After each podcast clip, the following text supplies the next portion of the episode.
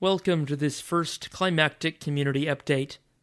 This is where members of the Climactic Collective, but also the wider climate community, can send in messages or breaking news about something going on in Australia and the South Pacific. Today's message comes from Jo Dodds, on the scene in Canberra for two separate and greatly contrasting protests. It's Jo Dodds here in Canberra on today, the 2nd of December, and I don't know if you can hear the honking going on behind.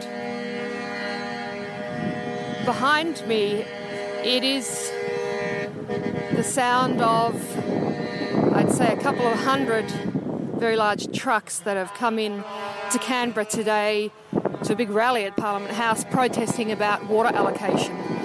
Um, and it's also a day that I've been protesting about climate destruction again at Parliament House, this time with gorgeous two people, Melinda and Dean, who lost their home in the Nymboida fire last month.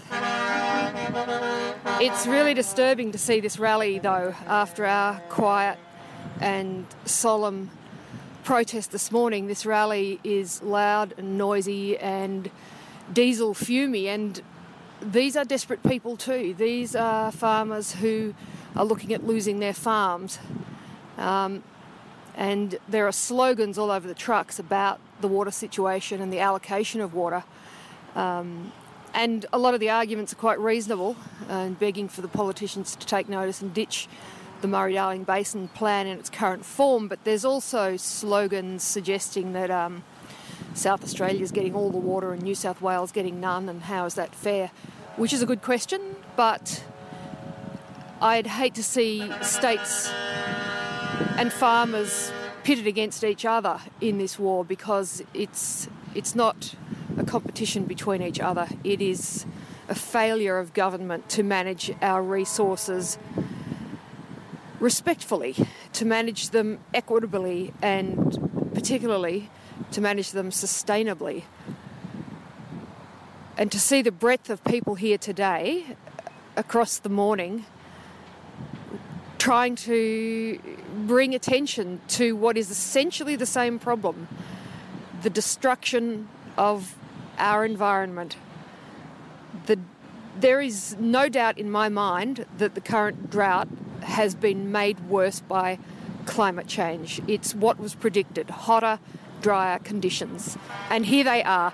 And the people I've been speaking to have never seen their properties so dry as they are at the moment, and it's only the beginning of December, so one can only imagine what it's going to be like throughout the summer if we don't get rain.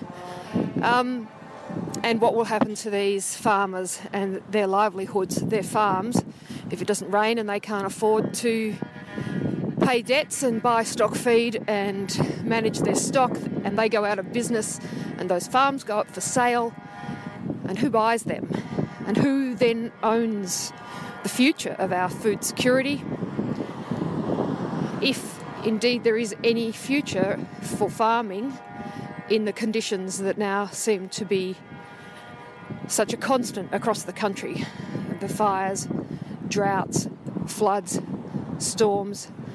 Um, it's a very sobering day in Canberra, and I just hope that in the big white house under the hill, some ears have opened and some politicians are hearing the distress out here and starting to think about what they might do to change the situation because I don't know what it's like in the big house today, but out here things are getting very urgent.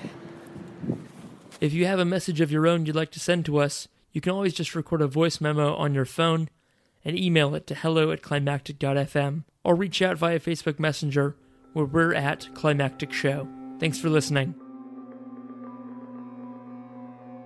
Thank you for joining us. You've been listening to Climactic, the flagship podcast of the Climactic Collective, a podcast network dedicated to lifting the voices of the climate community.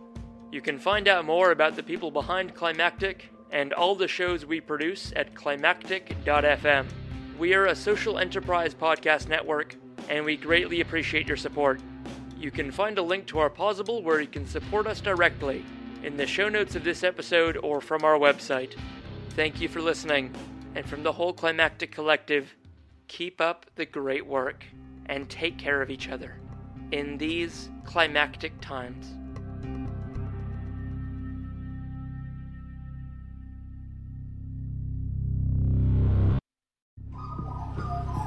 The Climactic Collective. This show is produced by Here Media, a boutique audio agency in Narm, Melbourne.